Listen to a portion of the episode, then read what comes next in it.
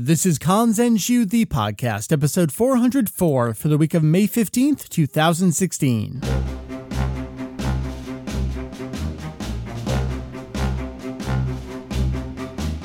What is up? Welcome back to Kanzenshuu, the podcast, an extension of the all-encompassing Dragon Ball fan site, Kanzenshuu. We cover anything and everything Dragon Ball in hopes of enlightening a little bit of entertaining. Hello again, it's Mike, Vegito EX, coming in your ears this week. It is just myself for this episode. This episode, I'm jumping right into things, though. I have another interview for you from Anime Fan Fest 2016 here in New Jersey. Last week on the show, if you haven't checked that out, go back and listen to it. Talked with Jason Thompson, previously of Viz, now of his own various ventures. We talked about Viz's English translation of the Dragon Ball manga, how that all came about, how that changed over the years. This week here on the show, the second and final interview from the convention. Joining me will be Lance Haskell. You may remember him from his time at Funimation over the course of many years, marketing for the uh, the anime Juggernaut. And what's interesting is not so much Juggernaut when Lance came into the company. We talked about how Lance got started with Funimation, uh, what the early marketing days were like. In particular, we talked a lot about Dragon Ball GT. That was some of the earliest stuff he worked on there. Um, we wrapped up with the Rock the Dragon set and kind of touched on everything in between from his time there at Funimation. That is our topic this week here on the episode. There's a bunch of news going on right now. We're going to save it for the following episode because as I'm recording the intro, uh, I'm doing this a little late. It's Monday evening. Uh, Bandai Namco has a big announcement tomorrow, and it makes sense to actually talk about something of substance rather than saying basically what I just said and theorizing what will be out of date in about 12 hours time.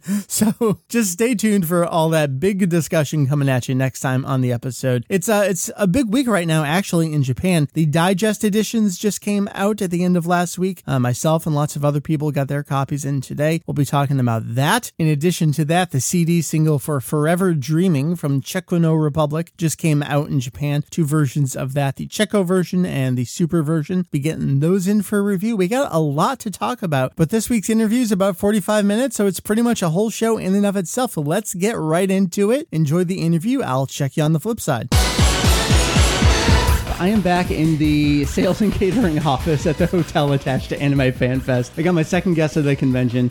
Introduce yourself. I am Lance Haskell. I am Vice President of Sales and Catering here at the lovely Doubletree. What is your uh, specialty here? I like to do Monte Cristos. Yeah. Whenever I have a client here, I'm like, you know, the catering dish, Monte Cristos. They are delightful.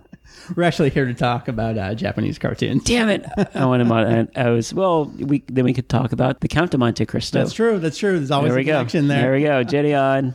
Oh, all right. Take me back. So uh, I've heard a couple of your panels here so far, but you know, the majority of our audience is not here. Uh, I actually started my website in 1998, so I've been able to see this whole journey of Funimation, like we were just talking about, zero marketing to a true department and true initiative. Uh, when did you come in? I came in in November of 2002. I was at an internet ad agency in Dallas. I watched anime. I, it was it was um, a hobby, not like my you know some people have like a main hobby. Yeah. you know it was comic book, sci-fi, everything, Right. and stuff. And I was getting to the point at the ad agency where I was working for like Chick Fil A, American Standard, you know, companies, but not really creative. I really wanted to work for a company so I could choose. And I'm like, I really want to do an entertainment company. So I was like, well, what about all this stuff around? Then found out that Funimation was in Fort Worth. I lived in Dallas. Okay. It's it's the Metroplex that is about 30 minutes difference. During that time, I was at Anime Fest 2002, and that was whenever Funimation was at uh, Anime Expo New York. Okay. That one year before Big Apple Anime Fest. Yeah, yeah. And that's when they sort of announced had One Piece, but they didn't have One Piece. I that's when they're that, four yeah. kids. Yeah. But then they also announced Tenchi Muyo. Mm-hmm. And so I'm like, well, they have Fruits Basket. Now, that, are they getting into anime? Yeah, yeah. I re- and then I was like going, I can market anime. Mm-hmm. And so while at Anime Fest, I got a Fruits Basket clear file and I put a resume and a cover letter inside the clear file. I put it in a large manila envelope. And then I put it registered certified mail, that big blue thing you have Mm-hmm. Right, to tear right. off a mail back. I did all that. So I knew, I was like, okay, You they, knew they were getting it. they got it. Yeah. and it looked important that it had been opened. Right. And then whenever they look at it, it's like you know it had fruits basket on it. And so part of part of my always thing is like when people say, "Well, uh, how should I market yourself?" It's like, well, if you're in marketing and you've got to market yourself to get the job. Years later, Cindy, who was Cindy, is the wife of the she was VP of marketing at the time, also wife of Gen Fukunaga, the founder. They're Right. both co-founders. She said, just putting that in, it made made made you want to interview me. I'm Like, all right. So part of it is just getting that little thing to get you noticed. Yeah. And so um, that's when I started, and it was part of the thing was just like we're getting into anime because they were just Dragon Ball Z. Right. And it's like we need someone to um, do outreach and do marketing for us. And I'm like, sign me up. So, what was the marketing atmosphere at the time there at Funimation? Was it basically non-existent? Well, it was um, more licensing, where it was Score doing the trading, the Dragon Ball Z Right, trading right, card the Hummer tour, with the Hummer yeah. tour.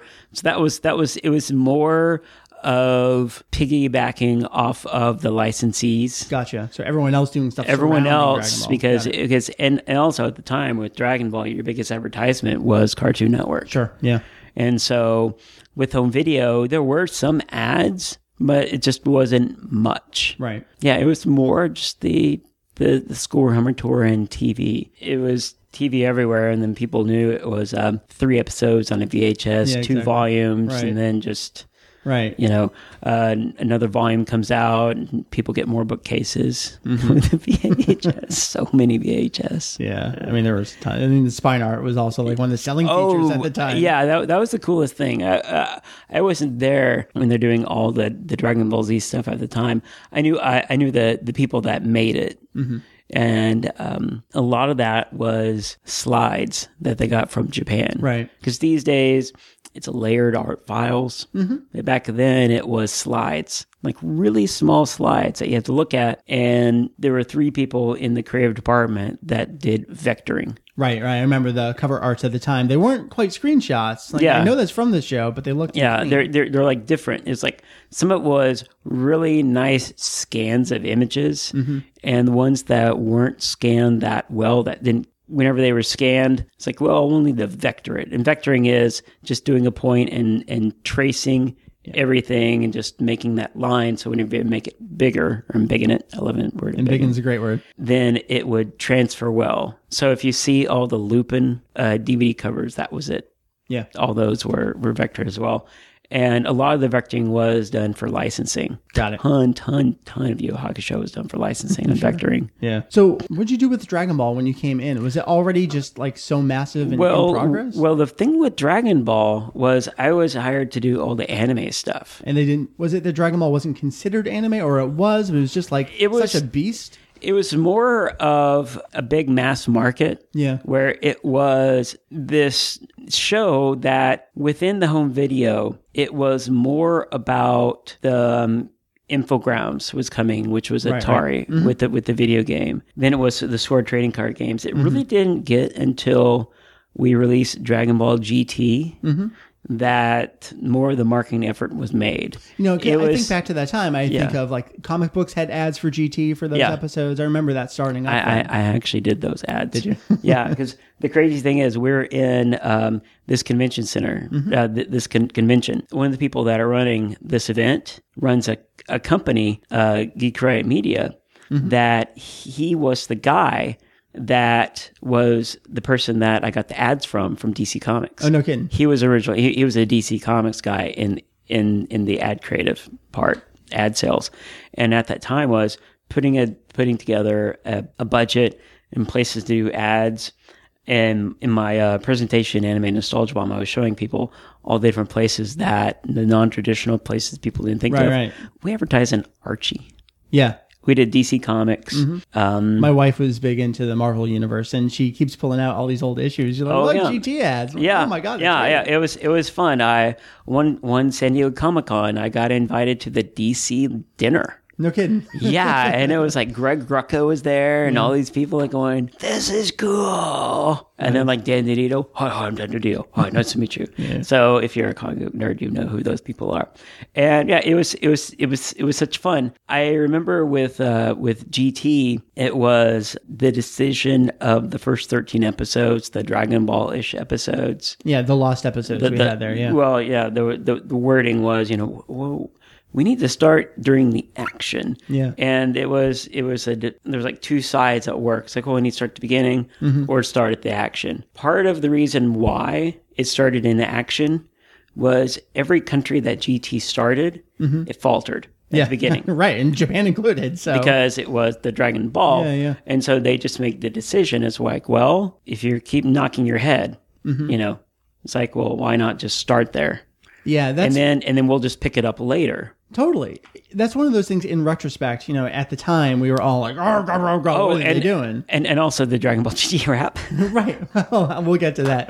But just oh my gosh, that was so fun. just the release order, um, you know, at the time we all had such a problem with it, but this is again with, you know, 10 plus years of Yeah. retrospect here. You think back like, yeah, no one likes the beginning of GT. So why not take advantage of that? Make an event out of it, make a story out of the fact that Mm-hmm. you're jumping ahead a little bit. To me, it's like, oh, it's slightly brilliant. It still annoys me from the, like the anime collector side of things. Yeah. But eventually we went back and got it all, so it kind of made sense. Mm-hmm. Let's talk about the GT rap a little bit. I'm going to toss out a name, Barry Watson. Was Barry still there at Yes. the time during Yes. GT? Oh, Barry Watson. Uh, Barry, Barry, Barry is a clever, uh, good character. It's he, uh, but he he had, he had ideas like yeah. that, and some were like, yeah, why not? But then it was. Um, you had a lot of people in the room because it was it was all more of a good committee. Mm-hmm. of like, well, here's the pros, here's the cons, and people are like, yeah, that would work. Let's do that. Um, so tell me about the GT rap. How did that come about? I remember when that debuted. That was another very angry day for Dragon Ball. Yeah. Well, part of that time was um, when all the movies would have the different band soundtracks. Right. And I just think it was just um, a sign of, of those times because Sure. you know the, the the song was a little bit more da, da, Mm-hmm. little light. You know they they did their own soundtrack at the time. Yeah, that was more production. It wasn't you know Sure. something the Yeah, you the- handed the- this and said, "All right, sell it." yeah, yeah. What we had was, um, I think the promo was doing people sending submitting their own raps. Yeah, I know we yeah, had. I know we had that one promotion. All right, we got Albert here in the room. What's up, Albert? I always wanted to know whose idea was it to come up with the promo for You Think You Know GT? That what we were talking about with the rap when that came out. It was like doubling down on that. Oh, uh, what was the what was the you think? It was like bad fan sub footage with an instrumental of the song, and it was like, "You think you know GT? You don't know GT." Oh. then the rap kicks in. Well, it, was- it was like you know, it's like um, because it was Mark Menza doing all the music Right. because of um, you know, Dragon Ball Z. You know, just having a new a new style. Mm-hmm. Yeah, I just I just wasn't involved in it, and it was just kind of it was still the the time of the Dragon Ball Z Hot Topic shirts, Yeah, yeah. where every AMV was um um Limp, Limp Bizkit or Linkin Park. yeah yeah So, you know, it's like the fandom just kind of on their own equated Dragon were Ball Z. already doing that, They're yeah. already doing that. So I think that kind of, you know, I didn't have any part in that. So, so don't, Of course. you know, but I, I- think, I think that was, you know, like that's the aesthetic yeah. that was already there. That's Might as well use them. so yeah. might as well use that aesthetic. A lot of GT at that time was a different brand manager okay.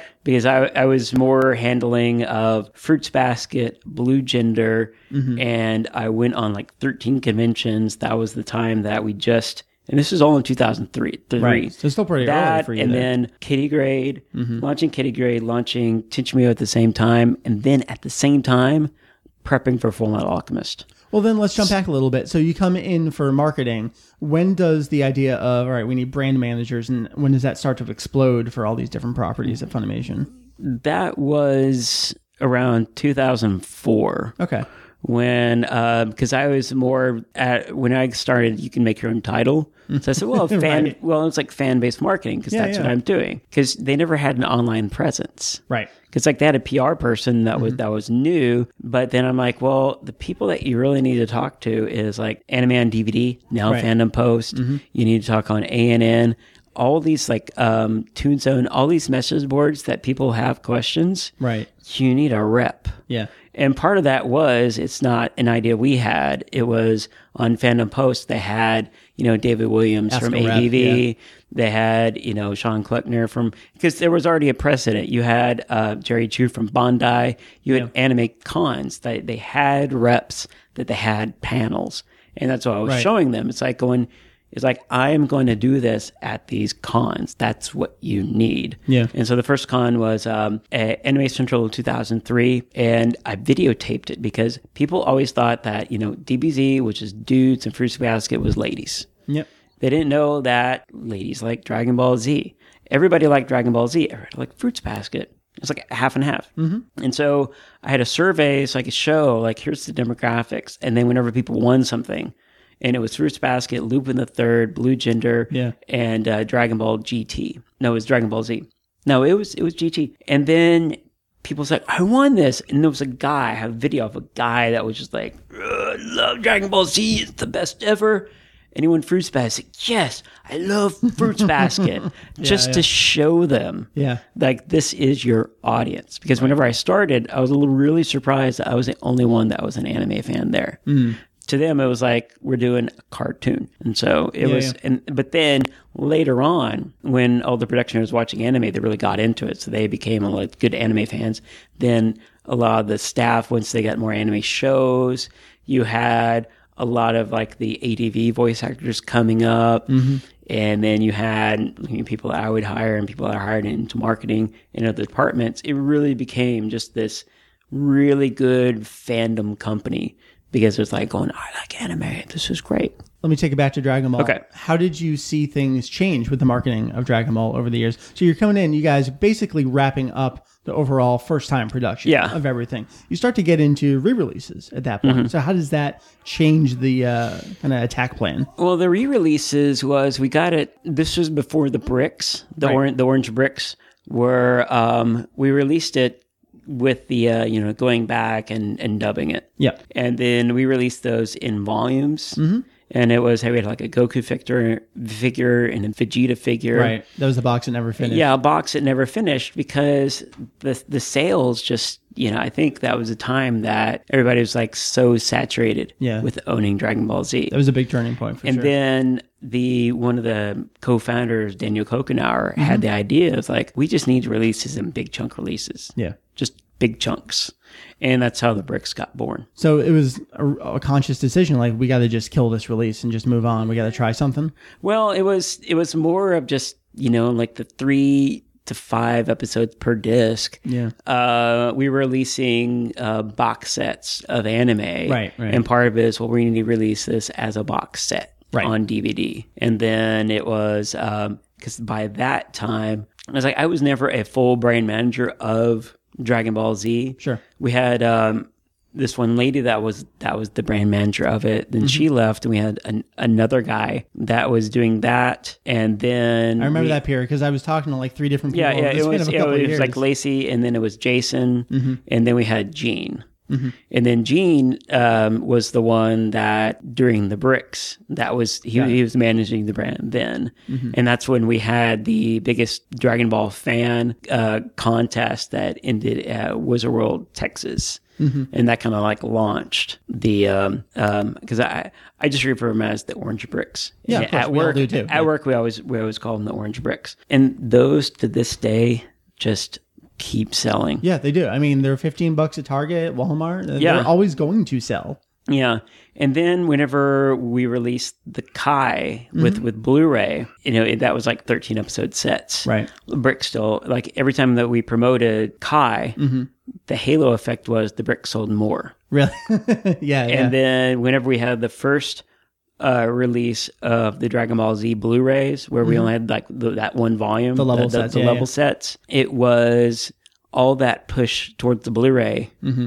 It was, you know, in turn, like, well, it didn't perform. It's like it performed, but it the the performance was those bricks in sold better. comparison to that. Yeah, and so so the reason why like the level changed to the to to the Blu-rays Mm-hmm. was when you looked at it, it was instead of like the episode count, Mm-hmm. it was it was like episode count or price. Yeah, yeah. and it was price.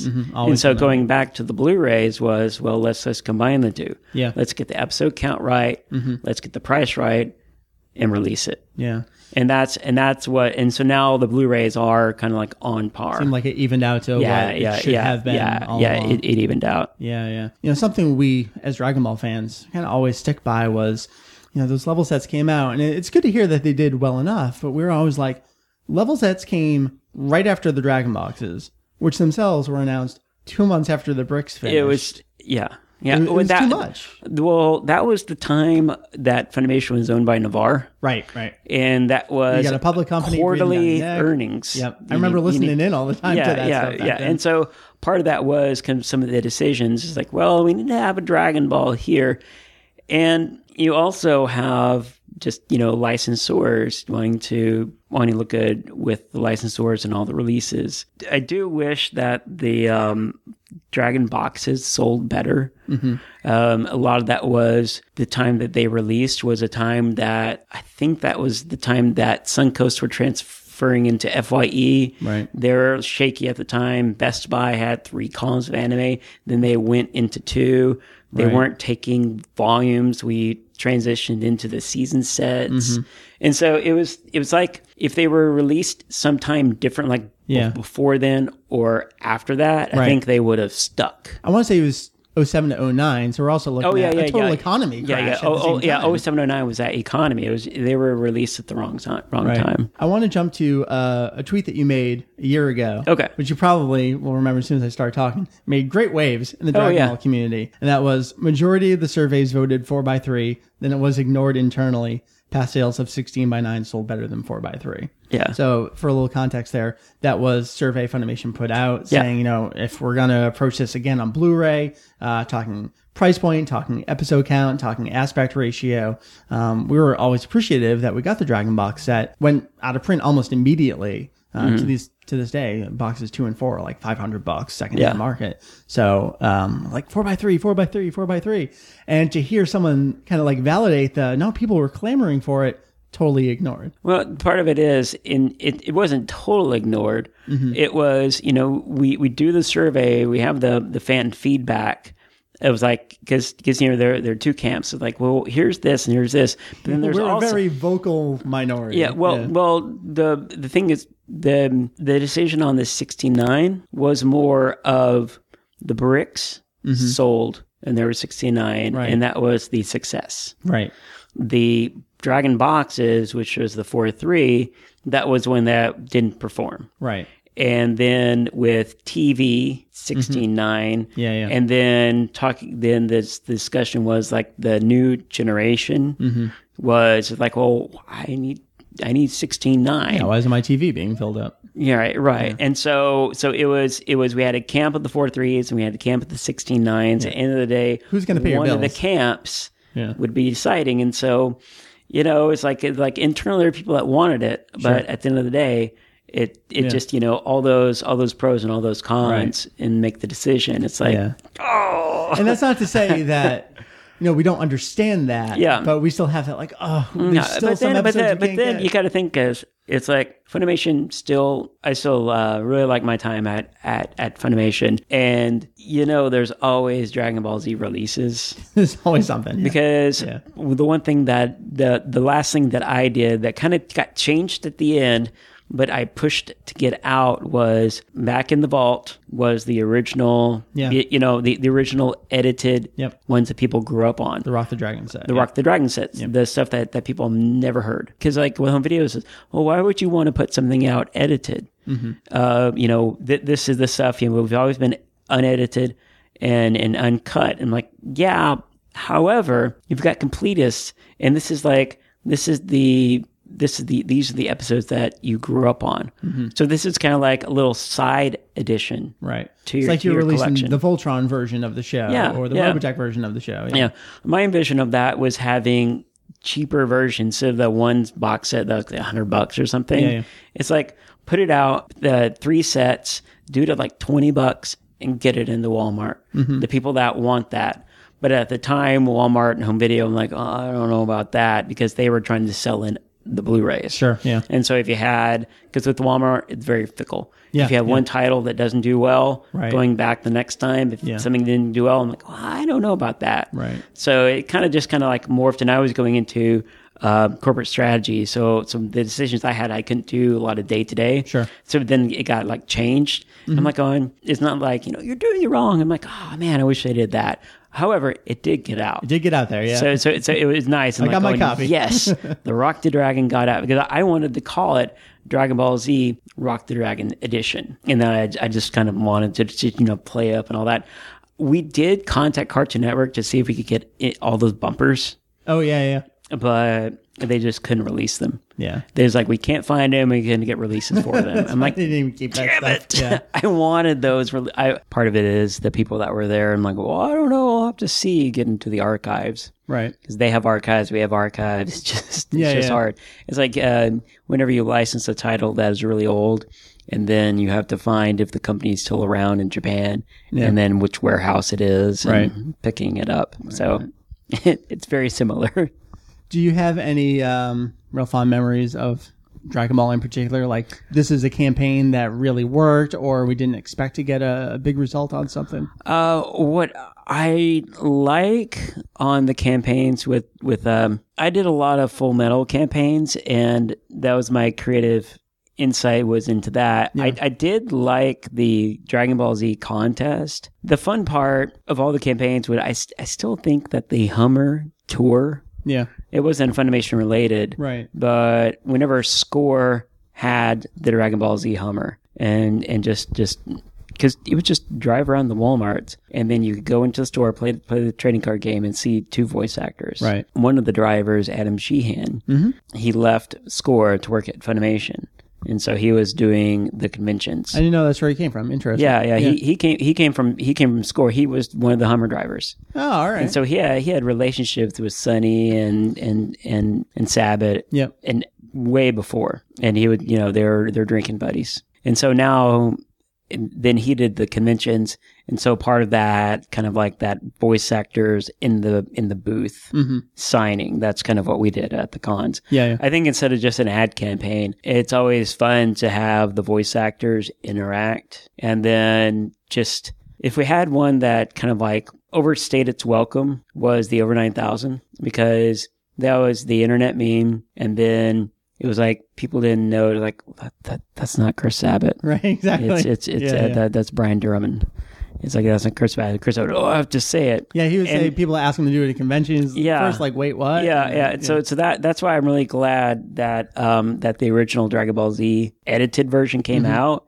So you get so it's like you know here this is this is, is, this yeah. is the nine thousand. Yeah. This is the nine thousand. Uh, but then it was kind of um it was always used as just a a cheap meme Yeah. at the end. yeah. It's like nine thousand. Ha! People get it. And like that's the joke. That's the joke. It's like going, oh, there. it's it's like that. That's already ran its course. Yeah, yeah. So I, I think I think we kind of overran it. so I, I couldn't think of a great one. I think the one that's like going, can we just retire that meme, please? to your credit, I actually didn't feel like it was super overused. I know there were a couple times, like in uh, Kai, the two versions were recorded. The TV version kept 9,000, whereas the DVD version kept Mm-hmm. Yeah. 8,000. Uh, a couple video game stuff here Yeah. and there. And, like, he used it, but from my perspective, I actually didn't feel like it was super overused. Okay. I don't know if you were just more exposed to it than I, I, I was, think I think maybe. I was more exposed Yeah, to it. with the I mean, it, convention it, circuit. it became a licensing tee, Yeah. which uh, Ronda Rousey Right, right. Yep. wore. I'm like going, okay, that's like the apex. Right. that was like that, that was cool. You won marketing. yeah, yeah. And one thing is, it wasn't one marketing. It was that was just one of those. It, it, it was non-planned at all. right. You know, it wasn't. there's no It, it wasn't like something like WD. it was like, hey, we're gonna we're gonna do this, blah blah blah. It was um, just the most recent WWE Mm-hmm. with the Yeah, they all with- came out, yeah. they all came out. And I'm like going, that is super cool. Right. And so And I don't think you could arrange something like that. It's got to be organic for it Yeah. to work to that and degree. and when you when you think about it, the wrestlers of these days, mid twenties, yeah. those are the Toonami kids. Exactly. It's like Yeah. they grew up on it. Right. That because like Of course they're going because. Dragon Ball Z is wrestling. Yeah. Yeah. So if yeah. you have wrestling, It's a wrestling space opera, It's, for it's, sure. it's, it's, it's wrestling. People have made the argument that that wrestling is anime, and in some respect, it kind of is because the way that these wrestlers portray themselves as over the top characterizations of who they are in the ring is kind of this manifestation that people tend to uh, pan for and Overblown shonen Exactly. stereotypes in wrestling. Right, yeah, exactly. for sure. yeah Sure. Yeah, and then the baby and the heel. You know, it's it's just kind of uh and and the fun part is I just know that it's Monday when my Twitter feed of all the anime Right, anime people that I I follow know. turns into wrestling. Yeah. it's really fun. It's funny. It's, it's very funny. But then you, it's like with Dragon Ball Z, I always say it's like going, uh, we're going to fight this villain. The villain's defeated. Join us. Okay. And then it just Yeah. repeats and repeats and Exactly. repeats and repeats. Exactly. I, I, I just, I just love that. I want to take things actually to your personal website that you're doing now, Anime Nostalgia Bomb. Something we're really big at at Kanzenshu is history. Uh, we're constantly translating 80s, 90s Japanese magazines, these interviews. The way we describe it is it's, it's like ever so slightly pompous, but if we don't do it, these things are going to be lost. Um, there are a couple Japanese fans that have transcribed things, but that's still just in Japanese. So like, you got to do something about this. Uh, you're doing a similar thing with anime magazines, anime convention program books, uh, a lot of videos you've been taking. What started that, like that, that spark of I, I want to preserve history? Well, I the initial spark was when we were removed from uh, the Fort Worth headquarters to the headquarters in Grapevine. Gotcha. We had this one PR room with all these magazines, and a lot of them were very old. And it's like, well, we don't need them. Let's throw them out. I'm like, Yeah. no, we need to keep one of each. Right. And it's like, well, we're not going to have the rooms. Like, I'll just take them home if you Yeah. need them. At that time, that was when we were getting all the Pioneer and ADV stuff Gotcha. and there was all these articles of all these old shows. Mm-hmm. It's like these are reference points. If people need to, if like you have new brand manager that haven't really watched the show, Mm-hmm. just scan the article, Yeah, have them true. read them. Yeah. Mm-hmm. It's like this is what you need to get into, and then watch it. Right. Especially So- for something like Tenchi, where it already had this history. Yeah, and also pull quotes, but probably, but then also at the time, it's like if you have a pull quote for an an anime magazine that is no longer there, Right. the relevance is Right, not there, yeah, yeah. and so about four years ago, I had like a string of six years of Animerica. Mm-hmm. And I'm like, well, how far does Animerica go back? Because I, I remember in college in the in the, in the mid to late '90s, my sister would would have issues, and I had a couple of those older issues. Mm-hmm. Sure. Like, how far does it go back? So I just you know went on eBay, and it was uh, 1992 Mm-hmm. issue zero. I'm like 13 bucks. I'm like, sweet. Yeah, it's doable. And then I saw the first year was 10 issues for like 15. mm-hmm. I'll get that. And it's Once just thumbing through that, them. Yeah. I'm I going, it's like four bucks, two bucks, let's get them all. And then I posted um, just the i- the idea because I, I had like a practice makes awesome site, uh, just like a personal blog, and I would post articles on those. And then um, uh, Toshi Yoshida, who was um, with Viz with Ranma, and Mm-hmm. Right, now then he was Bandai, now he's with the Pokemon Company. Mm-hmm. He goes, "Do you have any issues of Animag?" And I'm like, "What is Animag?" I was like, oh, well, that was the that was the magazine that a couple of you know people before Viz were on and started. And I'm like, Mm-hmm. no. Then I collected those, and then my sister had one issue of uh, Anime FX, and that was Helen McCarthy. Right, right. She goes to all the conventions. She's written the Anime Encyclopedia Bible with Jonathan Clements, and I found those because it was like Mile High Comics, Lone Star Comics, all these sites that have so many comics. People also sold in their magazines. Mm-hmm. There was a site in the UK that I got some magazines, and then there was like Anime FX. I got all of the Anime Expo reference books from like Yeah, I saw you sharing 1990, those. Yeah, 91. cool. And those are all the old stuff because, like, what I collected starting 2003 was it was more marketing competition. Like, this is what the competition is doing, yeah. getting ideas and just saying, you know, we need to do this and here's some ideas. That's what I got. Mm-hmm. And then with the, uh, with the Anime Central video was just showing work. This is what the anime fan is. But then I just like this huge monstrosities of booths, all this, you know, it's like, wow, we need to do this. And so I would just take pictures of the booths and just all sorts of just stuff. And so, and all the tchotchkes, I remember whenever, um, it was probably 2004, Pioneer had trading cards. They had like decks Yep, yep. and, and trading cards. I have like seven of those. There was the time that at Otakon, one of the conventions, that Pioneer had an Ikki Tousen promo, Mm-hmm. and it was Ikki Tousen sticker on top of a package of wet wipes. I Nice. kid you not. That and then uh, the uh, ADV Otaku soap Mm-hmm. was the little characters from Noir, and there's I have that. So it was just all that, and then all my pictures, uh, all the video, and I'm like, going, I have a lot of this. I need to like What do I put it do out with it? there. Yeah. yeah. And so I said, well, what do I start with? And so I started with Animerica, the first issue. Sure. And then I'm up to like issue, I think I've just done June of 2000. But right now I'm been very sporadic and putting those out. But now I'm on a mission to put that out. And I've been always been doing just chronologically, but it's like I need to skip and do more things because with this convention, I did a Full Metal Alchemist perspective and then like, um, uh, getting into the anime industry. And so I was researching and finding a lot of the stuff. Like I have a 2007 Anime Selects, the Comcast VOD Right, channel. They did a video of New York Anime Fest 2007. Mm-hmm. Yep. And they interviewed everybody, huge booth, Tokyo Pop, huge booth, everybody huge booth. And that was the Animerica, sorry, the North, first annual and last annual American Anime Awards. That Yeah, was yeah. produced by ADV. Mhm. And uh, when I was looking at it, I was like, wow, that is the apex of the bubble. It sure was. Yeah. It was the apex of the bubble. Yeah. And the greatest thing is it was documented and I have That's it. great. And Yeah. I'm like, I have to share this. Yeah. Absolutely. Yeah. so, so yeah, so that, that, that, that's what I have. And then, uh, just an, an insider's perspective, you know, I, I just want to just be just informative. Mhm. I, and then, you know, when people say, oh, your rivals and companies, I'm like, I know all the Bandai reps, all, everybody's reps. It's, it's, we're all just like, nerds that it's like oh you have this job hey cool Mm-hmm. licensing acquisitions that's that's where the rivalry is Right, Right. That's when you bid You on bid, bid on shows. Right, Yeah. But part of it is it's like going to anime cons, which is like summer camp with your friends Sure. within the industry. And so that, that that's just been the fun part. Yeah. And then just seeing where people are now and then Right. because like I I it's fun kind of like um seeing, you know, another associated podcast, the the One Piece Mhm. podcast and Yep. seeing seeing those guys as as, you know, college kids and now Right. you know, Zach's a lawyer. It's Right, like, right. that's cool. Oh, everyone's old. It's everyone's adorable. old, yeah. But then it's like, you know, Carl Olson from um from Toon Zone Mhm. and now and then and then Jesse Bettridge from because he had a Canadian news thing and now he does his own podcast. Mm-hmm. So it's just fun keeping in touch with everybody And everyone's got throughout the years. It's days, yeah. it, it's it's it's it's all fun because well, Right. I, I, what I love podcasts is like right now a podcast you're just recording history right now, Mm-hmm. Exactly. and so yeah, I, I I love going through like the old ANNCast ones Yeah. Me too. of all that Yeah. stuff. So yeah, I, that, that, that's why I really enjoy podcasts. Um, tell me a little bit about the you call it the, the curation process. I think it's a great way to describe it. So when you're sharing things from these magazines, you said you do like the cover, table of contents, uh, letter from the editor. Um, what do you think really stands out about those kinds of pieces in those magazines? Well, what, I- what I try to do is like sometimes the cover isn't the feature story that we want to cover Mm. because there was like one issue where they had like spotlights. So one of them was like a Trigun spotlight, but the cover was Slayers. Well, I Right. already did Slayers at the time. Mhm.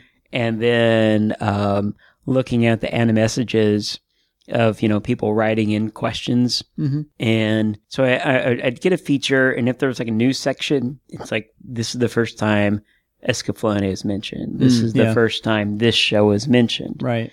And there was a really fun one of Detective Conan coming to Fox. Yeah. I'm like, not so really. and then Steamboy mentioned in Steamboy was huge, I 19 know, right? Steamboy in 1998. It was like so far, like, wow, this must have been in committee for a long time Yeah. by the time it came out. Right. And then figuring out when was the first ad for a DVD. Mm-hmm. When was, and then uh, What was it? Tenchi? I think it was Ghost in the Shell. Oh, that makes sense. Yeah. But then what Tenchi was great was the Pioneer laser discs Yeah. and yeah. they're telling like the superiority of Laserdisc over Mhm. DVD. Yeah. And I, I, I love those. And then looking at the ads back in the day where everything was all text heavy, Mm, like yeah. like you could just read everything because that's all they had. And so they had to explain the show and all that. Right. Yeah, but for for Animericas, I always would love to do the fan art.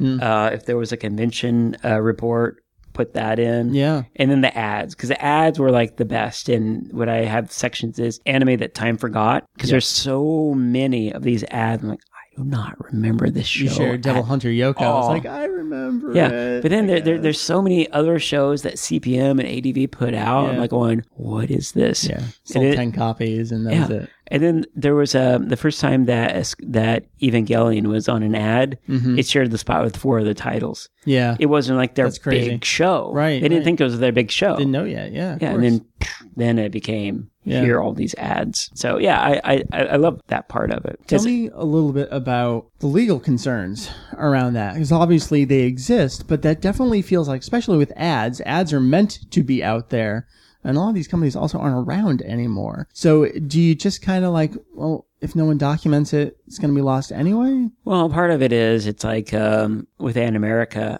I, I know people there, Yeah, of course. and then part of it is it's kind of like they're not selling the issues. right, you can't They're, they're, they're, they're still around, and and I don't take the entire issue. I just mm-hmm. like here is a taste. right. here is the stuff. And then if anyone says, "Hey, can you take that home?" Sure, mm-hmm. sure, I am. I'm just doing a little bit of education, Yeah. and um, and then similar like with Tokyo Pop mm-hmm. and like with Viz and Mix magazines and all these magazines. I just when you say all that, you know, legal stuff is whenever I was at Funimation, I was the one that um, Right. would be the person that was like going, "Hey." A lot of these people that are watching fan subs, they don't know that it's wrong. Mhm. We have that today you, with the you, streaming you, you got to you've got to give them today at my at, at the panel was like you know about piracy. And it's like well a lot of the stuff with the piracy was piracy is an unfulfilled demand. And so people really want this stuff. And at the time dvd technology was just would just like it, it, when something at, at technology was released it's flatlined at the, at that time like 1998 Yeah. well there's codecs and everything that increases all the time. Well dvd technology can do that Mm-hmm. then you had Blu-ray, where it's HD, DVD, and Blu-ray that kind of mucked that entire generation of, of formatting mm-hmm. off. And then you had streaming at the time, and then you had Crunchyroll. I had, I, fir- I sent them the first DMC notice. Did you really? Yeah, and they were Yeah. the ones that had to put the DCM notice. No one remembers that Crunchyroll was not a legit site Yeah, at the time. yeah. But the, but the thing is, it was like uh, looking back, it's they changed the industry Yep. and they changed it for the best. Mhm. And so now you can have all the simulcasts because it was like any industry has a disruptor. Yeah. Look, look through history. It's like Sure. um, a, a great, if, if you're really nerd about this, read Tim Wu's The Master Switch. And it's like every technology Mhm. they have like, it's the big companies, a new technology disruptor, they kind of like squash them. Mm-hmm. And then sometimes the ones that get squashed, the ones that like they overpower Mhm. and they'll either get bought by Right. the Yeah. big yeah. company or they'll become the big company. Mhm. And Crunchyroll became the big company. Yeah. And so it- it's just, it's just it's just real fascinating. And now um, there's more anime on than regular TV, but still traditional TV is the gateway because people are like are like bored and like they just turn on TV like oh that looks cool, but there's more on like Netflix and people discover through Netflix all discovers all this stuff. Yeah. So I just think that within piracy, it's always there. People still make like um, you know like Kiss Anime is still around. Mm-hmm. Um, yeah. Why is that? Why can't that just be it- taken down? It's, it's it's got to be complicated. well, part of that is they embed. Well, I don't deal with it now, but in Sure. in, in the past, you know, there was like all those mega uploads and all Mhm. those files, Right. Right. and so they would obfuscate the the, the naming, and then Right. and then it was always a cat and mouse game. Yep. So you would find the file that they are embedding. And then su- support it to mega mega upload, Yeah. and then all of this stuff because to stream all that stuff on the site would be huge bills. Yeah. And so that Of was course, do a streaming site. And so you could always take the files down. You just can take the site down. Hmm. And so it's always just like, you know, take all the stuff down. You will send notices. But nowadays, a lot of this, before then, all the servers were US based. Now Right. they're Yeah. international. Mm-hmm. And getting with international, some, some play well, some, some don't. At the end of the day, it's, you're always going to have people that will watch it and won't support it. Mm-hmm. So do you want to spend all your time on those people Right. Right. or spend your time with the people that will support your show. Yeah. The enthusiastic ones. for sure. So, so it's part of it is it's like you know, there's always going to be a portion of the people that will part your stuff no matter what. Yeah. I mean, it happens with authors. You know, like course, Neil, yeah. Neil Gaiman will post with like, "Hey, I have this. Mm-hmm. You know, please don't share it outright, or the, please buy a copy." Mm-hmm. But you're always going to get people that will just say, "Well, they'll, they'll just do it." And but you could always, but if they buy merchandise or if they buy something else, they're still supporting the series. Mm-hmm. Yeah. They- I mean, they- the music industry went that way. where Oh yeah, like, it's the- it's that's all about concerts. It's all about concerts now. Right. Well, I'm going to pull things back around. Um, I don't want to take up too much of your time. So we'll stick with this unfulfilled demand and Dragon Ball again. Now, obviously, you don't work with Funimation anymore. Mm-hmm. Um, Dragon Ball Super is a show that's been airing in Japan for months now. Sailor Moon can get a simulcast. Why do you think it is that Dragon Ball can't do that? Because Dragon Ball is the It's Dragon Ball, well, right? Dragon Ball is the number one important show, yeah. and I, I think it's I think it's that I think that it is popular worldwide. Right. Uh, honestly, I, I I don't know why it's out here yet. I think it should have been. Mm-hmm. It just Of course, we agree with that. yeah yeah. Our theory has always been Toei. We think Toei probably wants a TV deal for something like that. Do you think that holds any water? I think Dragon Ball Z. If it's like here's how I would do it. Okay. You know, if if I was Toei, how I would would do it would be um well first if you're if you're in the American Alliance or working with Toei, you just tell them the importance of doing a simulcast. Right. But but really to get a simulcast or having a network buying the show you would choose the network buying the show Yeah. because they would get a lot of the money Mhm. the only problem with the network buying the show they would want all the rights Mm. so if you get Yep. all the rights then a company that would want the home video Mm-hmm. the home video company would want all the internet rights Mm-hmm. so part of it is there, there's so many things that intertwine now that that might be kind of just the untwisting of all those rights. So it might be that it might be Toei saying no. Let's just mm-hmm. wait until we have this many episodes Right. Right. in the can, and then because you, you you don't know if there is a, a studio dubbing it already. There's like we Right, need to, we need we need to have 30, 30 of these or fifty of these mm-hmm. because we're gonna do old school Cartoon Network an episode a day yeah. Yeah. because you know you, you don't know That's that the thing. We have no idea what's going Yeah. on. But to people, it seems like, oh, they don't know, they don't care, and of course, we we have no idea. oh, what's going from on from behind from the experience scenes. in the background, it's probably it's probably been in negotiations with lots of people Sure. for a long time. There might be a master plan. There's like, well, wait until X convention, Right. and then blow it all and then out. you'll understand why. and it's like, oh, that's why Yeah. they waited so long. It's Right. usually that that that is that is like eighty percent usually Yeah. the case. Yeah. So it's like, when is it ever coming out? It's like it's coming out. I just think that right now they're the opportunity because like if you're doing like TV, that is the dub. Right. Of course. And right now, it's like, well, people are just watching a subtitled version. Mhm. Uh, people are fan subbing it, Mhm. and you're getting a ton of people that's the that, thing. that, that that's watching it, Right. And you don't know the the translations. Just like if if I was Toei, it's like, well, let's just work with you know an anime consortium like Daisuki or or whoever the licensor is, Mm-hmm. Right, right. and just put out an official subtitled. That's the thing that kills me the most. It's like you, it's Dragon Ball, so you know fans are going to watch Yeah. it regardless. and and worldwide, not just U.S. Exactly, It's just yeah, like do yeah. it worldwide and just do it with like um you know a subtitle in all the different languages. But the problem is with all the different languages, Mm-hmm. Yeah, yeah. is All the you- different partners. all the different partners within all the different countries yeah. That have been so loyal hmm to the franchise. Right. So if you get Funimation doing it, but AB doesn't get it right Yeah, away, yeah. It's like, well, how come America's doing it but Europe's not doing it? Yeah. And and so so it might be just the worldwide yeah, just coordination of Dragon Ball Z. what a monster. It's Yeah. it's it's a monster, Yeah. and so and so like like that's my theory is like it is this monster that you have to tame, Mm-hmm. and it might take a year yeah, to get that monster tamed. yeah. You know, we saw it move pretty quickly with the movies. Battle of Gods was like a year and a half or so. Uh, Frieza movie.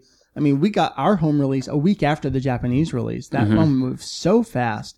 So maybe it is just a TV series is on Yeah. top of all that. yeah, I, I just think that it, it is it is a monster series, Yeah. And so it's big. Well, Lance, thank you so much. I mean, we talked about Dragon Ball, we talked about nostalgia, we talked about piracy. I think we can Nerds, everything. Yes, It's awesome.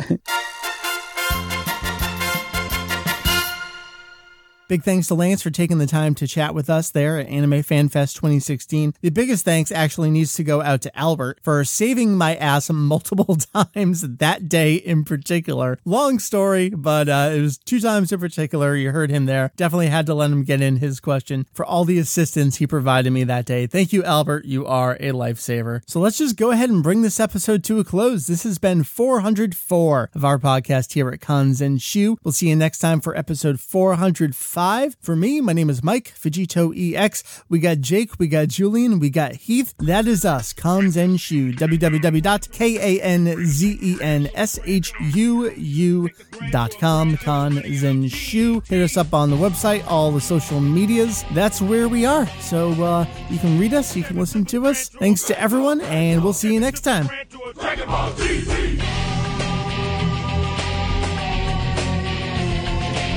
Step into the grand tour. Grand tour, grand tour. Step into the grand tour. Dragon Ball GT. One, two, three. For many a year, the Dragon Balls have always been there. And now the right righteous, the innocent, and just must now depend on themselves to the defend Mother Earth from the rebirth of the ultimate end. As the tournament is over, the closer the greed creeps. For every good that's done, further the evil seeks. Aside the very spirit that makes the good compete. Get the just to prevail, the righteous can't fail.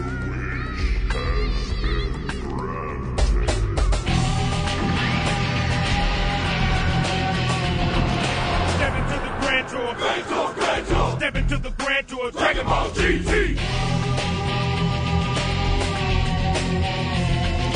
Step into the grand tour. Grand tour, grand tour. Dragon Ball GT. Step into the grand tour. A brand new adventure begins. Another challenge for Goku and his friends. Now he's a Saiyan strong. Fila makes him a child again. The Dragon Balls are turning burning to end. World and everything within. The ultimate battle between good and evil. Who's gonna win when the sand clock dictates the consequence? Will I who's have the strength to be our last line of defense? Let's override the powers that seek to destroy. Steal the innocence of our worldly joy with the evil schemes. Hungry for the destruction that the evil brings. The power to provoke, the hope to lose sight of the greater good. Then allow the rage to catch a blaze like sandalwood. Step into the grand tour. Grand tour, grand tour. Step into the grand tour. Dragon Ball GT. Step into the grand tour. Grand tour, grand tour. Step into the grand tour. Dragon Ball GT. Step into the grand tour. Grand tour, grand tour. Dragon Ball GT. Heroes struggle Grand tour, grand to tour. save Earth. Take the grand tour, grand tour. Take the grand tour, grand tour. I, I was, I was, I was like, uh, next time on Dragon Ball Z. Previously on Dragon Ball Z, I want someone to do a supercut of every episode on like YouTube. On Like, like every episode, previously, formerly, and just supercut, supercut, supercut, Yeah, yeah, supercut, yeah. supercut, super- and then do a loop. That was, 10 hour postings. oh, someone please do that. And if you do that, please post.